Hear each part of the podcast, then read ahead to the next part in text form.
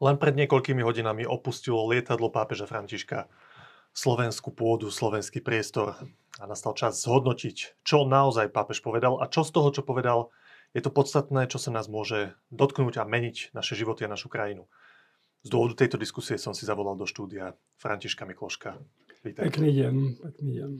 Tak, pán Mikloško, presne tak, ako som to nastolil na úvod.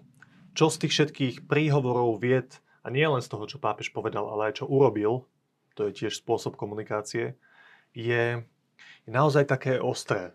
Pretože počul som dnes ráno, keď som išiel do roboty v slovenskom rozhlase, že arcibiskup Zvolenský sa vyjadril, že ak má zhrnúť posolstvo pápeža Františka z týchto štyroch dní do jedného slova, tak povie, že ľudskosť. OK, však to je všetko pekné, také všeobjímajúce, ale čo naozaj, čo naozaj také hlboké, z čoho sa dá žiť na dlhé roky pápež František podľa vás priniesol?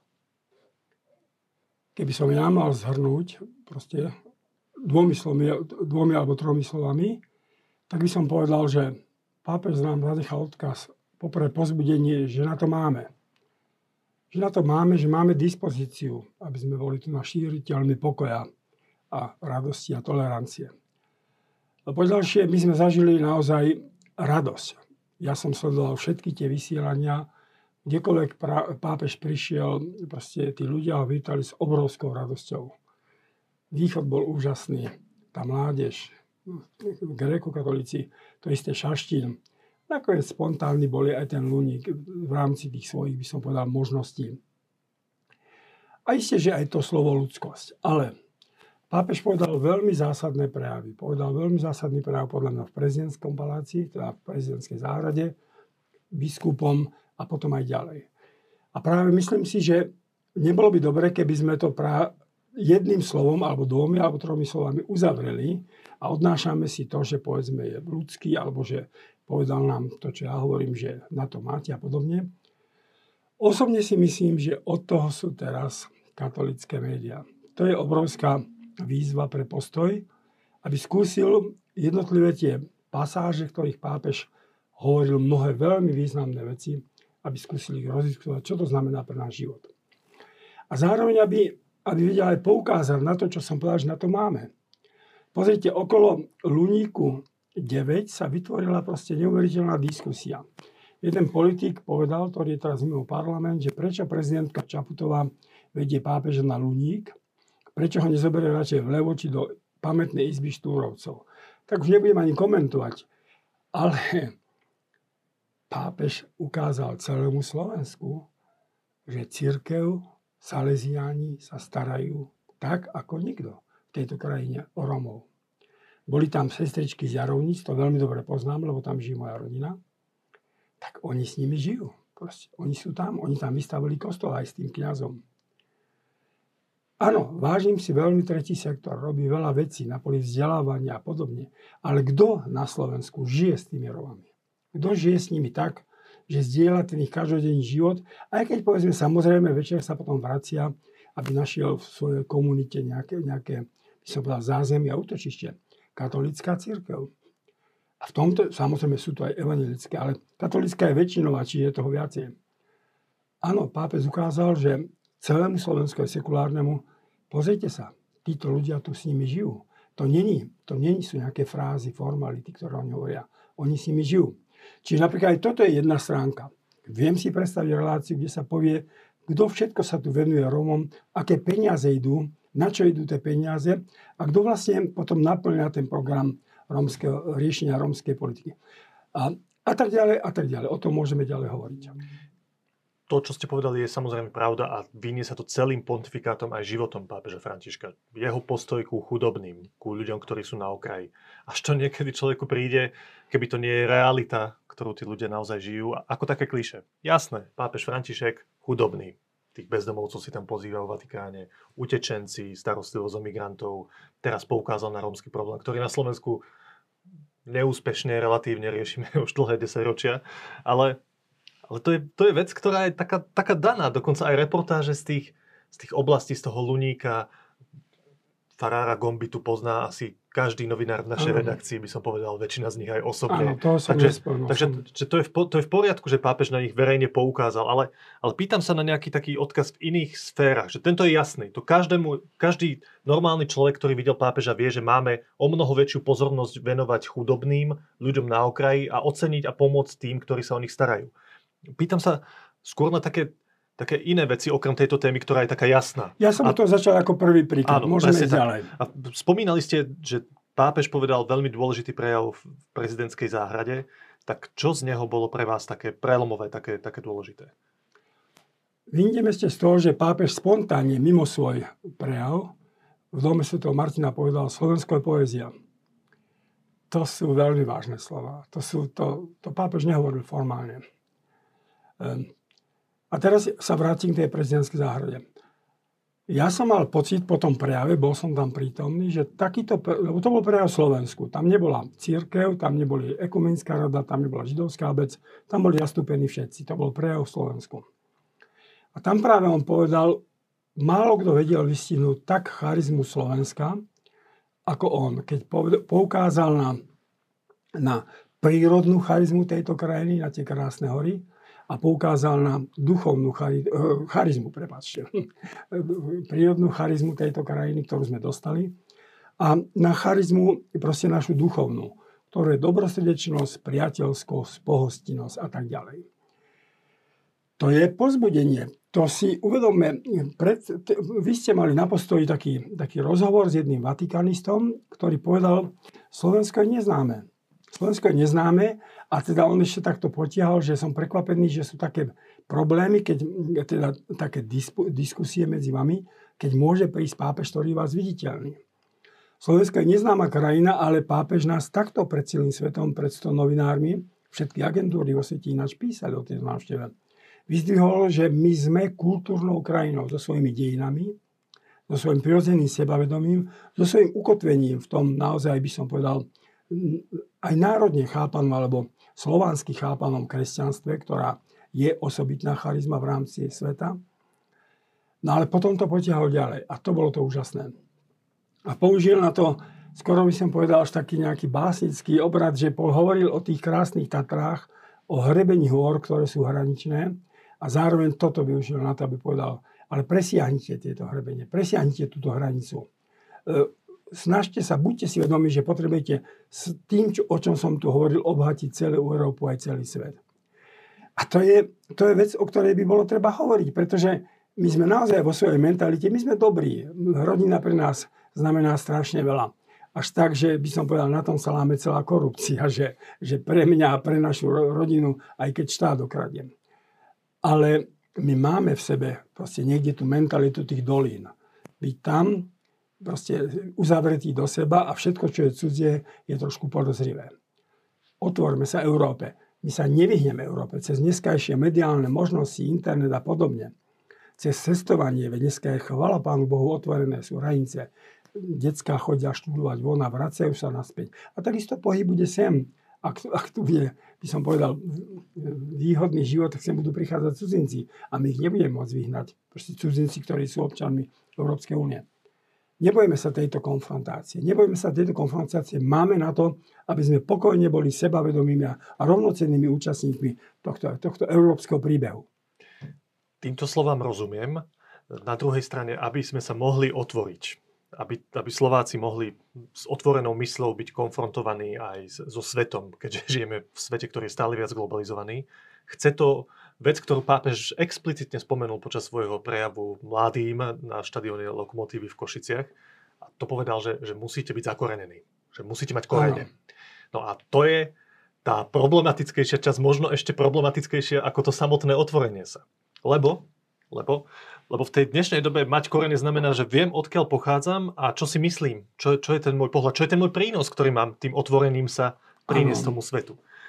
No a, a to je tá, podľa mňa tá jedna z tých veľmi komplikovaných častí pápežových vyjadrení, pretože v dnešnom svete, keď vezmeme kresťana, v dnešnom svete, teraz už nie je len občana Slovenska, ale špecificky kresťana, tak čeli mnohým výzvam. Čeli tomu modernému mysleniu, čeli komu konzumu. Tamto pápež povedal jasne, že ja som pozeral počas jeho návštevy taký dokument na, tuším to bolo na Joj Plus alebo na nejakej z tých komerčných televízií, kde on povedal, že, že Ježiš je medzi chudobnými, že kde je bohatstvo veľké, tak tam Ježiš nie je. To je jednoznačné, že pápež hovorí, že žijeme v materiálne veľmi bohatej dobe a keď sa poddáme tomu životnému štýlu, tak to fungovať nebude. To je jedna časť, tá chudoba.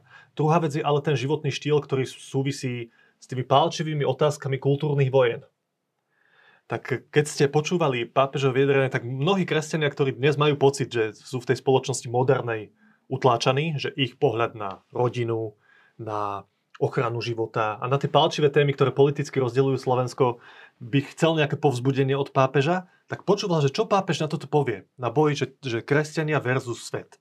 Čo ste počuli vy?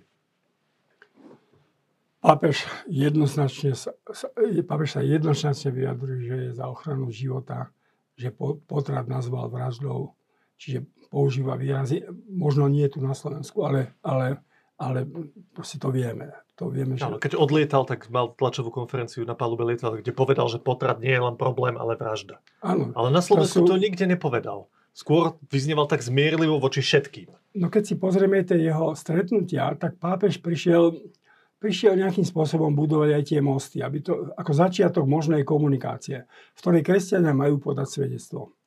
V tomto bolo zásadné stretnutie to, tej ekumenskej rady církvy. To bolo bratské stretnutie. Ja som si všimol, ako e, generálny biskup Elko, títo traja biskupy sú naozaj pre mňa úžasní. Ako povedal, ako tituloval Vaša svetosť. Nemá s tým problém. Evangelici bežne každého nazývajú brat biskup, teda brat pápež by sme mohli povedať. Áno, on tam potom povedal aj brat, ale, ale proste uznal, uznal, uznal to, to, čo sa v katolíckej cirkvi nosí, že my ho voláme vaša svetosť. E, židovská obec, ten prejav toho, e, toho predsedu židovskej národnej obce bol veľmi pekný. On mohol využiť tú príležitosť na to, aby aby konkrétne spomenul proste celé tú tragédiu Židov za slovenského štátu. Ale on zostal pri tom, že to pripomína ten holokaust a skôr to nechal na pápeža, aby sa toho dotkol. Ale on takisto, on takisto pochopil, že táto situácia môže, je nádejou do budúcnosti pre budanie vzájomného poznania, ktoré neoberie ani Židov o ich identitu, ani o ich pamäť, čo sa tu dialo, a ktoré umožní aj kresťanom, aby, aby zostali sami sebou to, čo si treba všimnúť, že pápež to už povedal v dome, že budujte v ľuďoch slobodu, vychovávajte ich v slobode. V slobode môžu jedine dozrieť zrelých ľudí. A toto opakoval stále aj v tej mládeži, ako nastupujúcej generácii. Aby vnútorne boli zakorenení. To je, to je východisko všetko, lebo ináč sa stanú predmetom internetov a všetkých hoaxov a podobne. Čiže byť ukorenený, ale zároveň proste budovať si tú svoju slobodu a budovať si tú, tú svoju lásku. Papež tam veľmi jasne povedal mládeži, že, že proste láska nie je vec akýchsi telenoviel alebo krásnych románových príbehov, ale že láska je naozaj vzťah, ktorý treba budovať, o ktorý seba celý život sa usilovať. Čiže mm, on, pápež stavia, proste to je nejaká premena paradigmy. Pápež, keď ja všade hovorím, že pápež začína od spodu, od človeka, tak zároveň pápež kladie na toho človeka ale aj veľké nároky, aby dozrel, aby bol samostatný, aby bol slobodný, aby aj riskoval, aby sa možno aj pomýlil, ale potom vie, keď je zakorenený, že kde sa, kde sa má vrátiť. Čiže nie, že sme postavení, keď pápež hovoril mladým ľuďom, keď idete na spoveď, tak čo, na čo myslíte? Na hriechy alebo na Pána Boha? Oni mu spontánne zakričali na Pána Boha. A on povedal, áno, správne. Proste, ak budete myslieť na hriechy, tak budete zviazaní budete pod nejakou železnou košelou toho nejakého zákonníctva. Ale keď budete myslieť na Pána Boha, na to, že tým hriechom ste stratili tú blízkosť, ten kontakt s ním, tak potom aj tie hriechy svoje budete vnímať ináč, s o mnoho vyššou, podľa väčšou slobodou sa od nich potom vzdialite. Čiže to, čo sme si doteraz mysleli, že proste nás zachránia len predpisy alebo nejaký zákonník, tak pápež na to ide opačne a preto samozrejme pri tom tradičnom myslení mnohých kňazov, biskupov, ale nielen, nehovorím teraz zo Slovensku, na celom svete, naráža, lebo toto bolo myslenie, ktoré sa tu nebudovalo 10 ročia, stáročia. Stáročia sa budovalo, že proste církev má pravdu a takto to je a takto to treba, tie exkomunikácie boli, to lietalo jak, jak holuby. To je jasné, že dôraz na vzťah s Bohom a nie na morálku. Áno. To sú dve veci, lebo zo vzťahu s niekým vyplývajú potom to pravidlá, ktorými áno. sa riadím. Áno. Ak mám niekoho rád, tak mu nebudem robiť zle, áno. lebo ho mám rád. No a to je, to je, to je pravda a to je pekné. To vlastne každý pápež asi zdôrazňoval, len tento to robí ešte aj takým tým svojim príkladom a tým osobným životom. Áno. A len zároveň a to zopakujem trošku tú moju predchádzajúcu otázku, žijeme vo svete, kde či máte vzťah ten osobný s Bohom, alebo nie, nakoniec príde aj na tie konkrétne implikácie, na tie pravidlá, v ktorých častokrát kresťan, kresťan naráža na ten, na ten sekulárny svet. Pohľady na životný štýl, na, na potraty, Aha. na homosexuálov a tak ďalej. To sú tie veci, ktoré sú v tých kultúrnych vojnách hlavnými témami. Ano. No, čo pápež povedal o kultúrnych vojnách. To je, to je pre mňa že, že veľmi zaujímavý výsek toho celého, čo povedal. Mne sa zdalo, že pápež povedal, že nebojujte kultúrne vojny. To, to implicitne vyplýval z nejakých jeho vyjadrení, že, že toto nerobte, že, že nebojujte medzi sebou, nebojujte kultúrne vojny. Na druhej strane hovorí, že máme autenticky stáť za tým, čo si myslíme a čomu veríme. Ako pochopiť takúto zdanlivú dichotómiu? Um ja tomu rozumiem. Proste hovor, to sa vie, že znakom zrelého človeka je, že je sám sebou, ale umožní druhému človeku, aby sa cítil v jeho prítomnosti slobodný. To znamená, že z vás nevyžaruje to, že toho človeka chcete uchopiť a zmociť sa ho, ale umožníte mu byť sám sebou, ale on, ten človek vie, že vy, vy máte tieto zásady. Pápež v celom svojom pontifikáte zdôrazňuje svedectvo. Aby, aby sme boli ukotvení v týchto hodnotách, aby bolo jasné, že aký máme vzťah všetkým týmto morálno-etickým hodnotám, ale zase, aby sme si boli vedomi toho, že ten svet tu je a že my ho nemôžeme nejakým spôsobom proste takto uchopiť a, a byť, povedal by som, s palicou po hlave. Že tu musíme byť trpezlivejší. E, nakoniec povedal to v jednej, v jednej relácii aj tento Cyril Vasil, arcibiskup Vasil, že, že keď pápež sa vzdáva prozelitizmu, že zrejme myslí na to, že že proste násilím niekoho vťahovať do povedzme našej, našej církvy, našej viery. Ale na druhej strane to apoštolské poslanie, ktoré nedáva pápež, ale dáva, dal Kristus, keď odchádzal z tohto sveta pri, na nebo vstúpení, tak to tu je. Ale to, v tomto je zmena pri tomto pápežu, že on hovorí, tu musíte byť trpezliví. Tu nemôžete chcieť stále byť, proste stále byť nervózny z toho, že ten človek ešte nie je obrátený. To sa týka mnohých zmiešaných manželstiev. To, to není maličkosť, tá, tá trpezlivosť, ktorú, ktorú od nás on vyžaduje, aby sme nechali, on hovorí, dozrieť, pán, e, dozrieť to semeno Božie, aby on rozhodol, kedy ten človek, by som povedal, má prijať tú našu, našu nejakú. Pápež sa krásne vyjadril o ateizme. On povedal, keď rozprávam s ateistom, tak ja nebudem rozprávať o Pánu budem s ním rozprávať o ľudských hodnotách. A keď sa on opýta na moju vieru a na, moju, na moju vieru Boha, na, na to, čo ma vedie k takýmto, takémuto pohľadu, tak podám svedectvo. Čiže pa, ja si myslím, že to je znak práve tejto zrelosti. Tak, jak som povedal, že znakom zrelého človeka je, že je sám sebou, že to vyžaruje, ale vyžaruje to pokojne, ale umožní druhému človeku, aby bol v jeho prítomnosti slobodný. Samozrejme s výnimkou, keď ten človek už prekračuje hranicu, keď pácha zlo, tak tam sa treba jasne postaviť. Posledný krát a krátko sa vrátim k tejto téme. Aj v kresťanských kruhoch existujú také dva pohľady na, na to, ako, robiť, ako fungovať v súčasnom svete. Jeden naformuloval Rod Dreher vo svojej knihe Benediktova voľba. On tvrdí, že že tá kultúra, ktorá v súčasnom západnom svete je, je tak nepriateľská voči kresťanom tými svojimi hodnotami, že jediná cesta, ako sa kresťan dokáže, dokáže fungovať, je vytvoriť si vlastnú mikrokultúru, stiahnuť sa do svojich spoločenstiev, ktoré budú fungovať medzi sebou, vytvoriť si také hradby, spoza ktorých akože budeme fungovať ďalej, aby sme si udržali naše hodnoty, aby naše deti mohli vyrastať v tých našich hodnotách. A potom druhá strana je taká, ktorá hovorí, že nie, že toto nemôžeme v žiadnom prípade robiť, že my musíme ísť do toho sveta, nemôžeme sa uzatvárať, len tam hrozí, že aj tie hodnoty kresťanské budú konfrontované, aj menené tou kultúrou, ktorá tam je. E, čo na toto podľa vás hovorí pápež? V prvom rade Rod Dreher vychádza z americkej skúsenosti, kde osobne si myslím, že práve teraz začína nenazvem to ešte prenasledovanie, ale už to môže hraničiť s prenasledovaním, pretože keď na vysokých školách poviete nejaký svoj názor, ktorý ide mimo, by som povedal, tú e, korektnosť, ktorá sa nám vyžaduje, politickú korektnosť, no tak letíte, alebo máte obrovské problémy. Čiže Rod Dreher v situácii v Amerike, kde my sme boli možno na začiatku 50. rokov, kde sme museli prechádzať takmer do ilegality. Ale povedzme, ja mám, nosím sebe skúsenosť normalizácie, kedy na jednej strane sme vytvárali tieto štruktúry, lebo oni boli našim zázemím, aj psychologickým, ale aj duchovným. A na druhej strane sme komunikovali so svetom. Ja som komunikoval s občianským disentom, s umelcami, pôsobil som v sekulárnych samizdatoch a oni to prijali a ja som, ja som nevnúcoval nejaké veci, ale písal som o, o mojich veciach. Čiže, a toto som ja hovoril, keď tu bol Rodreher aj jemu, že nie je možné sa len čierno-bielo, alebo ideme do úplných katakomb. To sa robí v krajnej situácii, ako keď bola církev tak prenasledovaná, že išlo o krk. Ale si myslím, že tie veci treba kombinovať, že mať svoje vnútorné východiská, budovať si aj svoje štruktúry, pretože možno tam budú katolické nemocnice, katolické vysoké školy budú pod tlakom. Začnú ich tlačiť, aby, že nebude štát e, priplácať na ne a podobne. Tak potom bude treba ísť naozaj do akosi zápasu.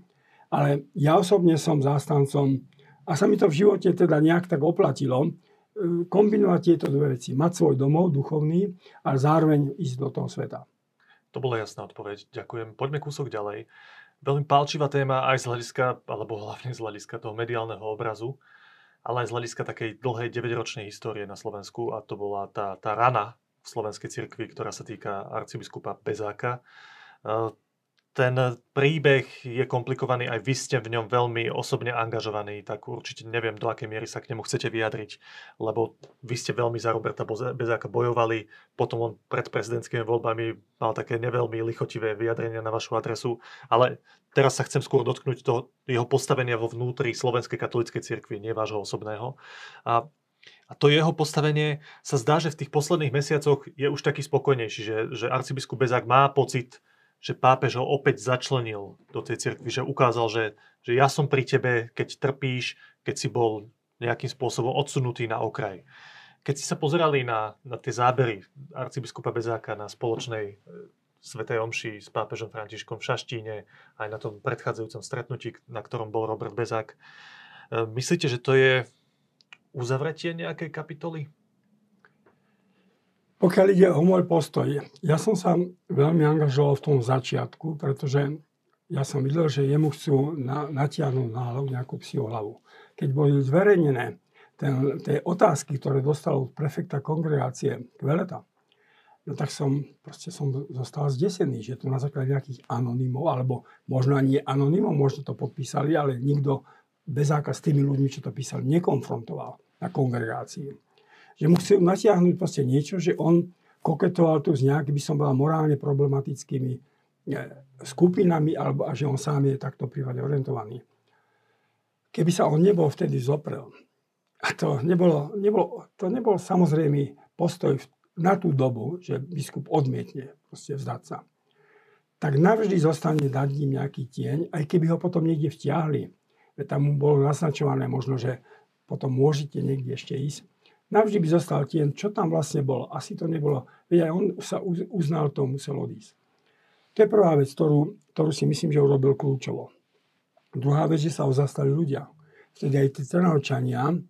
A vtedy som sa aj ja zastával, že, že proste to nejde len takto odstaviť človeka v 50 alebo niečo po 50 a, a proste zmariť, zmariť jeho životný príbeh a postaviť ho vedľa bez udania dôvodu. Navyše všetky tie okolnosti boli jasné, že to bolo urobené účelovo.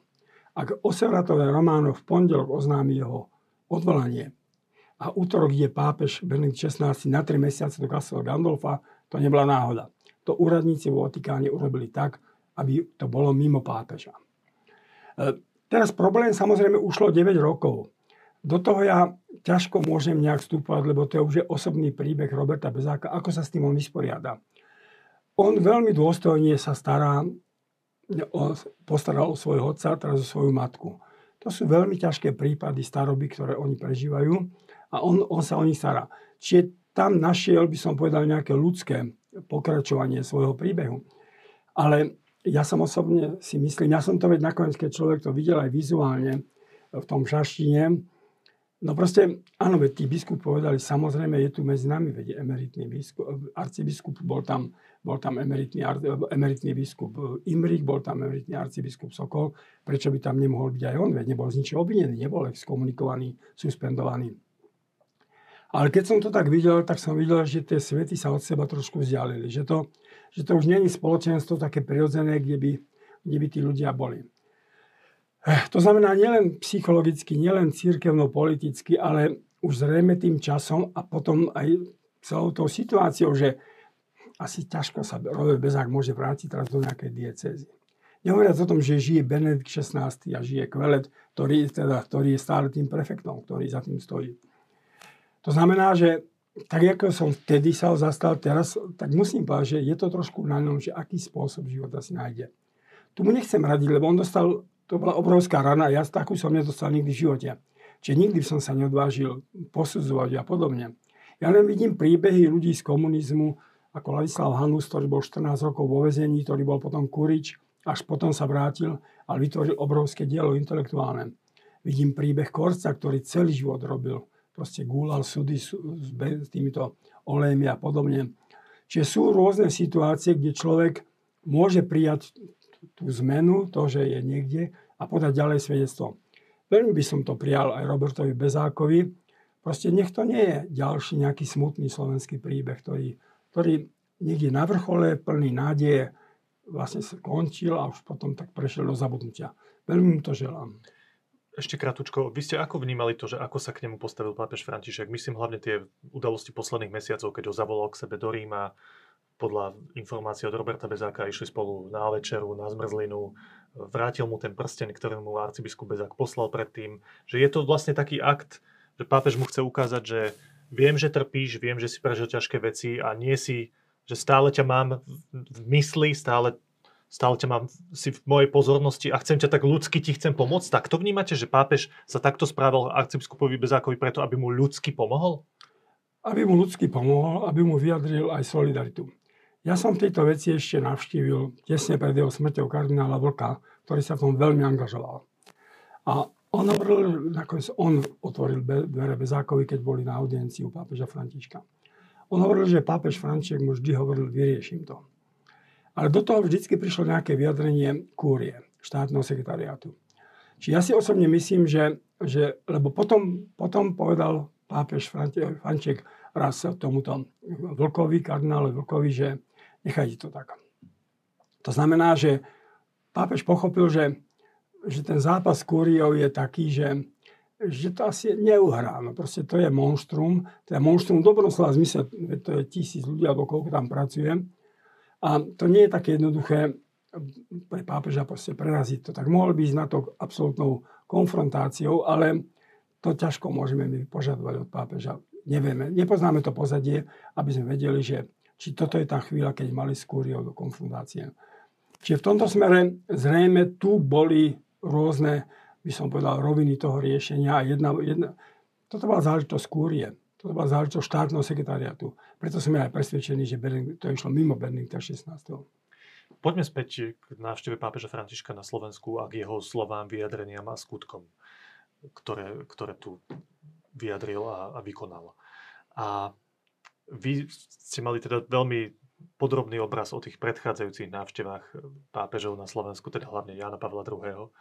A keď tu bol Jan Pavel II, ja si to pamätám už z detstva, rok 1995 v Levoči, ako zdôrazňoval, nebojte sa, ako vedel pracovať s mladými, ako bol náš pápež. A ja teraz tých pápežov nechcem porovnávať, oni sú iní. Každý je pre a, tak to má byť. A tak to má byť. A, ale chcem sa vás opýtať, že keď ste pápeža Františka videli na slovenskej pôde 4 dní, priamo pápež versus Slováci, pápež a Slováci, zmenilo to váš pohľad na ňo? Zmenilo to vaše vnímanie, že čo to je za človeka, čo hovorí v dnešnej dobe, keď sme ho exkluzívne mali možnosť vidieť 4 dní, ako sa rozpráva so Slovákmi, chodí po Slovensku, stretáva sa so štátnikmi, s kňazmi, s bežnými ľuďmi? Samozrejme, ja som doteraz vnímal pápeža Františka cez jeho myšlenky, slova, ale nikdy som nebol tak blízko, povedzme, ako my dvaja teraz. Toto som mal šťastie, prezidentka ma vybrala medzi tých desiatich, ktorí vítali priamo na letisku, keď pápež priletel. Čiže prvýkrát som ho mohol vidieť proste v tom, v tom naprostom, by som povedal, detaile. A tam som videl, veď on, ja som pozeral už aj tu Budapešť, tam už bolo vidieť, inak to slnko tam bolo veľmi úmorné. A bolo vidieť, že on je, on je unavený, veď ráno skoro stával, a to je 85-ročný starec, mesiac alebo mesiac a pol po ťažké operácie žalúdka. A teraz, veď áno, bol, išiel, prezidentka predstavovala pre predseda parlamentu, e, predseda vlády a tak ďalej. A potom ja som vnímal tých troch pri ktorých som ja bol a kde už som, kde už som ho videl zblízka. A, a tam vnímate tvár, tie, tu, tie gestá, pápež je starec, ale keď pozeráte na jeho tvár, tak tá je uchvatná, je úžasná. Proste to sú, to sú črty tváre, ktorá žaruje niečo neuveriteľné. Bola tá, prezidentka predstavila tú, tú Hertu Višnu. To bola zo židovskej obce, ktorá prežila holokaust keď ju prezidentka predstavila, že toto je pani Višná, ktorá prežila holokaust, tak pápež jej ako jedinej zobral obidve ruky, eh, ruku do svojej ruky a teraz sa na ňu len pozeral, ani nič nehovoril, len sa na ňu pozeral. A ten pohľad, proste to bolo niečo, niečo neuveriteľné, aké plné súcitu, zároveň úcty, lásky, porozumenia. Potom prišiel k tej pani doktorke Jasenkovej, ktorá sa stará o tú paliatívnu starostlivosť domácu. Hospice plamienok. Hospice plamienok. Prezidentka ju takto predstavila a on, on jej povedal, ďakujem vám za tie deti a ukázal takto prst. A, a, ale to bolo znovu to, viete, vy viete už rozoznať, že sa pohybujem nejaký čas vo verejnom živote. Viete rozoznať, že kedy je niečo len, by som povedal, nejaká floskula, no floskula, kedy je niečo povedané tak protokolárne, alebo že sa to patrí. Formalita. Formalita, ale kedy to niekto hovorí úplne by som vás zo seba. A mňa potom to bolo aj také milé, predstavili teda ako bývalo člena tajnej cirkvi a predsedu parlamentu po novembri. A on, hm, hm. a ja teda som využil tú situáciu historickú, ktorá sa mi už nikdy nezopakuje a som povedal, že Svetý Oče, ďakujem Pánu Bohu, že ste. Tlmočil to ten vynikajúci tlmočník a zároveň aj, čo stále sprevádzal ten neviem, teraz vypadlo v tejto chvíli omen, ktorý robí na nunciatúre, býva tu v Redemptoristov. Že ďakujeme Pánu Bohu, že ste. Ja s manželkou sa vás každý večer modlím, čo je pravda, naozaj my sa za každý večer modlíme, pokiaľ nezaspíme skoro od únavy nejakej. A, a hovorím, a vydržte. A, a tam on zrazu bolo vidieť, že úplne sa tak uvoľnil a zasmial a hovorí tomuto Jankovi Byčanskému, že, že vydržte. To, to pripomína obdobie komunizmu. Tam si zrejme oni hovorili vydržte. Čiže on, on to, čo sa hovorilo Janovi Pavlovi II, že keď prišiel ku vám, tak okolo bolo strašne veľa ľudí a bola situácia, ale vtedy ste mali pocit, že on hovorí len s vami. To je, to je, to je vyžarovanie vnútorne zrelého, krásneho človeka. To je vyžarovanie svetého človeka. To boli záverečné slova našej diskusie. Dúfam, že to je prvá z množstva diskusí, ktoré budeme mať o tom, čo pápež spravil a povedal na Slovensku. Ale v tejto chvíli veľmi pekne ďakujem Františkovi Mikloškovi. Ďakujeme ja za pozvanie. Všetko dobré. Všetko dobré.